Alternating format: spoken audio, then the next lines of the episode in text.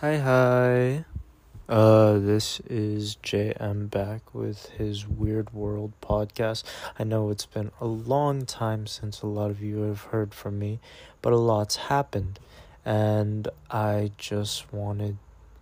I just have a lot to share right now, so uh, I hope you can bear with me, but I'm going to talk a little bit about my trip. And while it is more exciting than some of the other stuff I talk about, it'll still be pretty mundane. I like, I really, I don't know if you've listened to my other episodes. If this is your first time, welcome. Uh, I really like talking about the somewhat boring, naturally occurring things in life. So, yeah, that's gonna be me.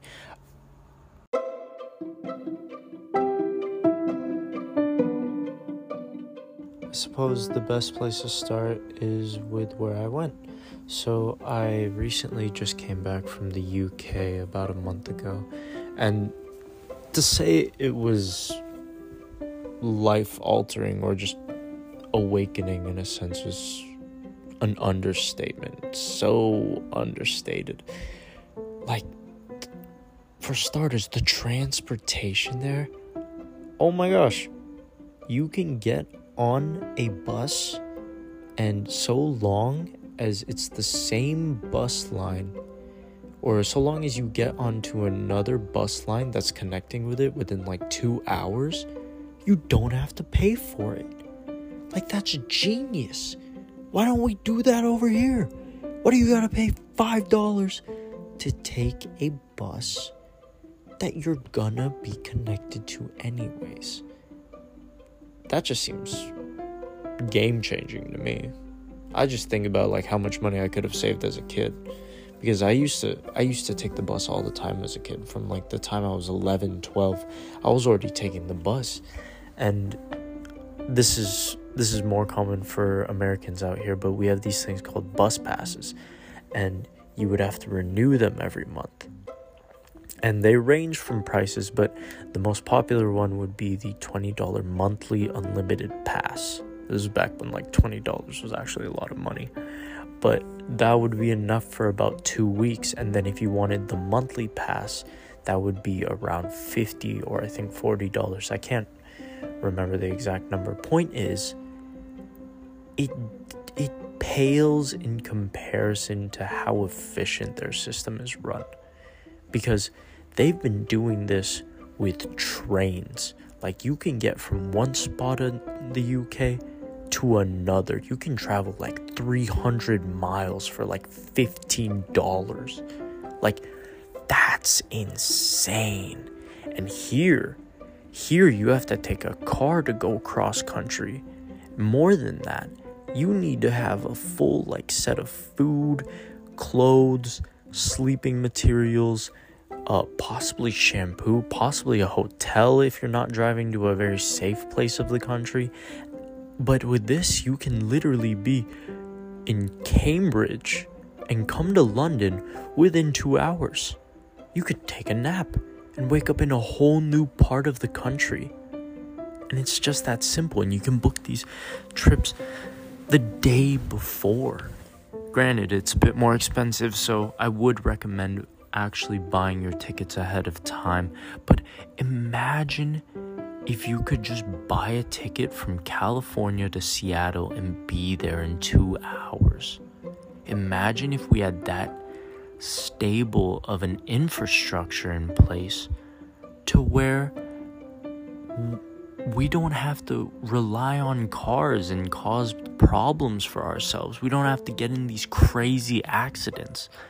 Like I just saw on Twitter this accident on La Brea Avenue where oh my god, it was a five person fatal car crash caught on like a surveillance camera. The car that the car literally rammed into two other cars during an intersection and they were going so fast. It was a blur on the camera.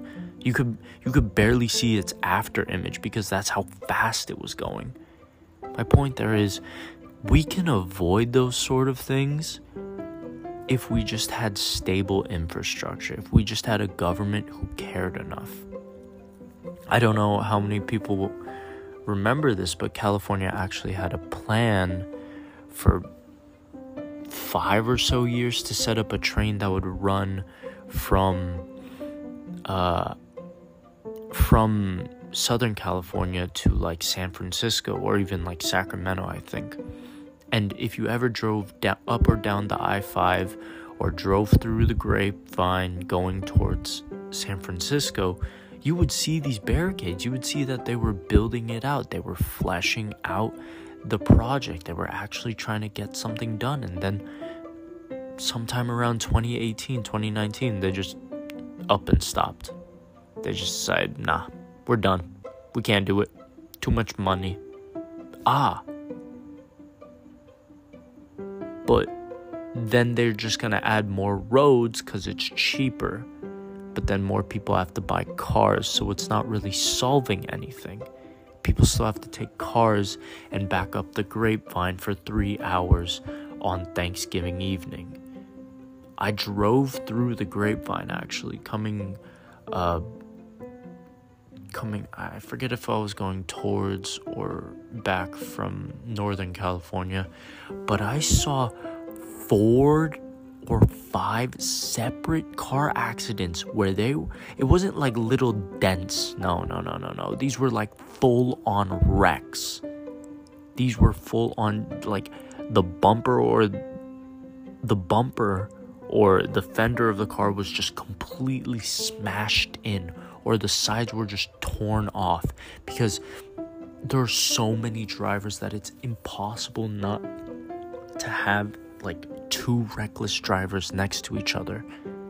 And everybody's just trying to get in for the holidays and nobody wants to give way.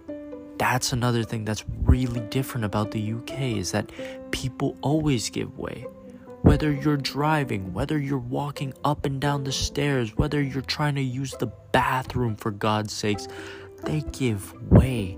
They don't, they're not in a, an existential rush like Americans are. And that's that's no slang to Americans, but I'm just saying they live at a very calm pace.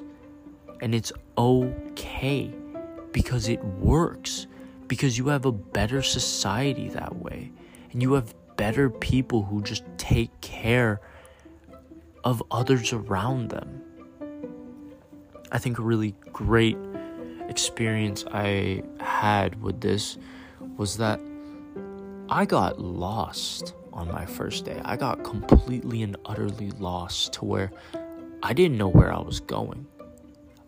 Now, for those of you who haven't traveled before, when you travel internationally, you you usually buy a data sim when you land, and that's supposed to give you like data for the month. It's supposed to be a lot cheaper than your international phone plan.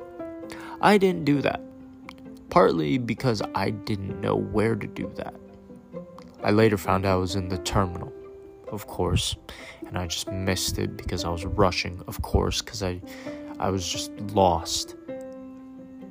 But when I got on the tube, I already had a place in mind and I already had a place routed.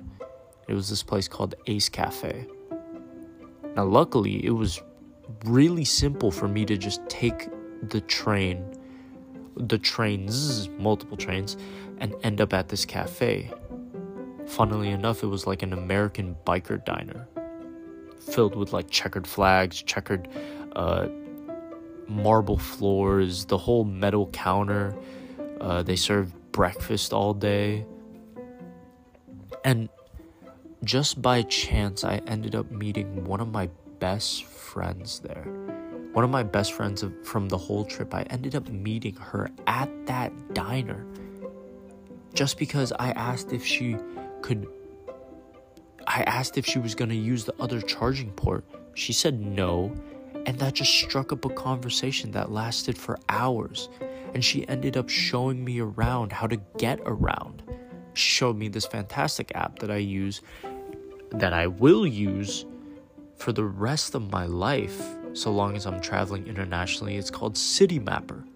Now it tells you which trains to take, it tells you what time you're gonna get there. It also works offline too. So it's so convenient. But if I hadn't met her, if I hadn't just taken that leap of faith, or if I hadn't had that stroke of luck by ending up at that cafe at the same time as her, my trip would have been incredibly different. My trip might have been horrible if not for that. But meeting her changed everything. And her showing me that the UK has this really nice system in place to make sure you can get around even if you're a foreigner. Even if you haven't been there more than three hours, it's not really hard for you to go somewhere. And I think that's something I aim for in my current life is trying to simplify it.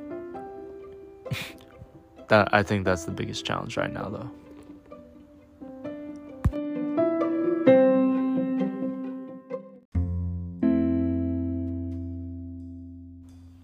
So, this next part is going to be about structure uh, and why I think it's important. Not just the infrastructure. I'm sorry if I went on like this whole tirade about that, but the real goal of this episode was talking about structure, which is something I came across in the UK because I had gone in completely blind. I didn't have an Airbnb I didn't have people who I know, and even if I did, they were out of the country at that time, so they couldn't help or support me. I was solo for majority of this trip. And that was largely on purpose because up until this point in my life, I had never really done that. I had never really been alone or in control of my own decisions. My my decisions were always influenced by other people, and this this spur of the moment trip, mind you, I paid for this trip basically on my own. I, I paid for it on my own essentially. It was so last minute that the only reason I ended up taking the trip was because everything lined up everything with my work, everything with my uh, my home situation. It all just lined up to this perfect chance to really figure out what kind of person I am. And I figured out, structure wise, I'm a very adventurous person. I don't mind not having a plan when when having fun. I don't mind that. I'd rather my structure be around more serious parts of my life, but everything else can be so loose. Good example, I had nothing planned one Friday. I had a whole weekend planned, but I had nothing planned this one Friday while I was there. And I just decided I'll take one of the trains all the way to I took the northern line train all the way up this this mountain essentially or this hillside and at the end of the line was this really nice vertical town and I remember just walking all the way up there I didn't know a single thing about that place I didn't know where I could find food, where I could stop to rest, where I could get coffee. I ended up at this place called Hyde Park, and you could swear this place was built as like a lower part of heaven. This looked like where the angels sent their angels in training to frolic and play. In contrast, a lot of London, I'll admit, is very dirty. A lot of it has rubbish on the ground. People are. People try their best to keep clean, but it's a city full of party goers. People are out way past anyone here. Anyone here would really believe. Like, you will have people partying until 4 in the morning. Sorry, that was a bit of a tangent. But my point there was well, honestly, I forgot my point. I'm going to wrap it back around to my main point. Oh, right. Sorry, the rubbish. Oh my gosh. I can't, I can't believe I actually forgot that. That's actually so bad of me. This park, Hyde Park, was so clean and well maintained that you would think it was someone's private property. And it essentially was because there were some people who lived nearby on it. But for the most part, it was a completely clean park. It had pristine water with ducks living in it, obviously. But the water was actually clear, it wasn't like a murky green. And it wasn't just one pond, it was multiple pools of water, all scattered around, but still just as clean as the next. You would hear kids just swinging nearby and playing and riding their bikes. You'd see people playing with their dogs in freshly maintained grass. There was this amazing downslope with like a concrete path right by an art collective and just these rows of benches. And then the one that I had in the row was right uh, below a tree and it was this perfect amount of shade. Now, I had no service, so I couldn't call or tell anyone about that, but I think that was the best part about not having structure there, not having the structure of like the internet or society or or just external forces that are always harping on you to stay on top. Like that is what having structure elsewhere allows it allows you to be so free in how you spend your leisure and and your calm moments are actually disconnected moments of peace and serenity. I spent a whole two hours there just sleeping, just writing, just maintaining to myself. Every time I took a breath of fresh air, it felt like a wave of happiness rolling over me. You were so close to the, you were so close to the the sky that the clouds would roll over you. And the sun, even though it was so high up, didn't feel like it was beating down on you. Because the temperature was just that perfect coolness to match with the intensity of the sun.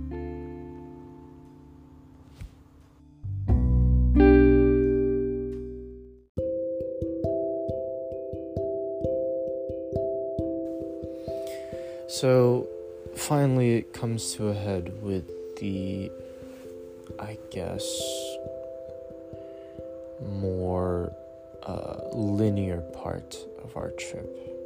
Now, I was there to see family, and this wasn't just any family, this was my baby cousin who had just been born. And it, she was kind of a miracle baby, so it was kind of a big deal that she was born, and that's why I really wanted to see her. Now, that part of the trip was a bit more hectic because there was a lot of scheduling and there were a lot of people that I needed to meet, and that wasn't necessarily part of my plan originally.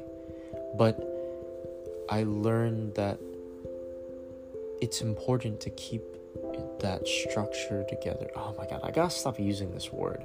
But you're gonna hear me say it over and over again, and I'm just gonna, I'll just keep rolling with it. You have to keep a plan in mind for certain things. Because when you don't, uh, things become very hectic and can fall apart very easily. I'm not going to go into specifics, at least not this episode. I want to end this on a lighter note, but I, I'll say that the first half of my trip was very unstructured and very liberal in what I could do, where I could go, and it was a lot of cultural experience and a lot of sightseeing and a lot of experiencing real uh, London and UK culture by extension. while the second part of my trip was a bit more rigid and purposeful in that I had certain things I was supposed to do. I had people who I needed to meet and interact with on a timely manner. Even if it was fun activities and all that, there's still people you need to meet and you need to be in the same place as them. But if they're miles apart, then you have to plan where to stay and you have to figure out what to eat. You need to figure out how long you're going to be staying there. Oh, if you're only staying there for two days and then going back, you need to find a train to go back. You also need to find a way to get uh, to your Airbnb from that other train you're taking. There was a lot of steps, I'll say, that were very unexpected and very just thrown to me out of left field where I wish I had been prepared better, but I'm glad that I had the capacity to to be that quick and that focused to know what problems are going to come ahead of the road. Whether it's finances, whether it's uh, living space, whether it's um, respect and boundaries, and a whole other host of things.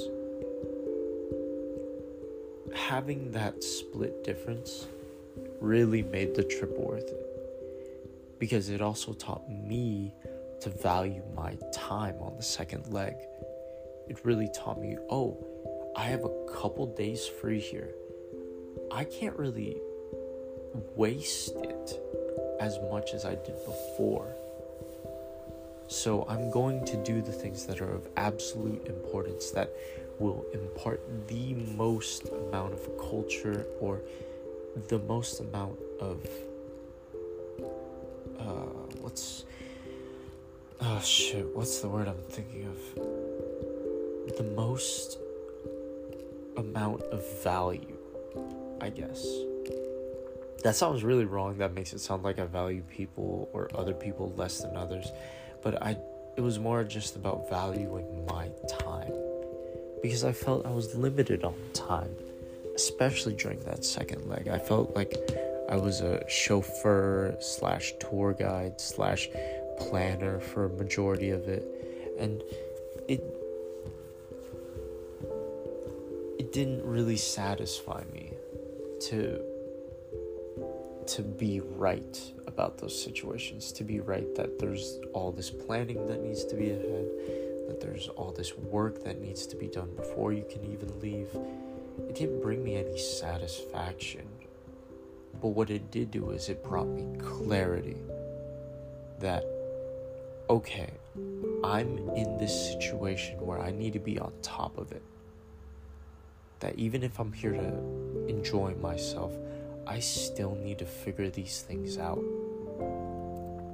Whether it's whether I'm tired, whether I'm uh, mentally exhausted, whether I just don't want to think about it, I have to think about it.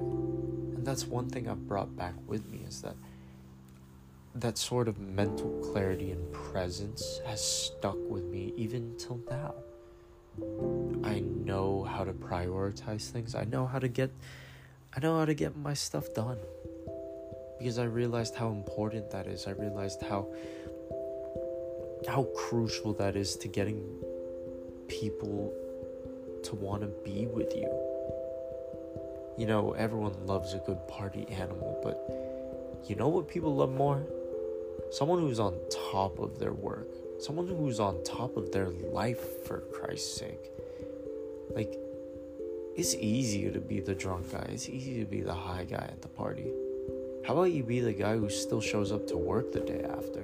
How about you still show up for the team meeting, even though half the team didn't? And you know it's Friday night, it could have been anyone else, but you decided to show up. I don't know, I, I guess I brought back a, a bit of mindfulness. Just trying to be more mindful about those around me and the situation that other people are in. Trying to give a bit more leeway. And i trust me i've i've given a bit of leeway to the people in my life. But now i'm doing it through a lens where i know what is forgivable and what isn't. I know what is respectable and what's unforgivable i know boundaries now because I've set them myself through that trip, through knowing what I can and can't handle. I've set proper boundaries of what's acceptable in my life. And I'm trying to set those up with other people as well. I'm trying to create a healthy boundary between people around me where it doesn't feel like I'm disconnected or overly disconnected rather, but you get my point. That's just like that was the main uh I guess point that I picked up from this trip. And I, I I'll be discussing some other points in a later episode and trust me I'll make another episode. I plan to make at least one every day. So I hope you guys will stick around for that. Uh I hope you came away from this story with something useful. And if you didn't, I hope you stick around until you can. Thanks.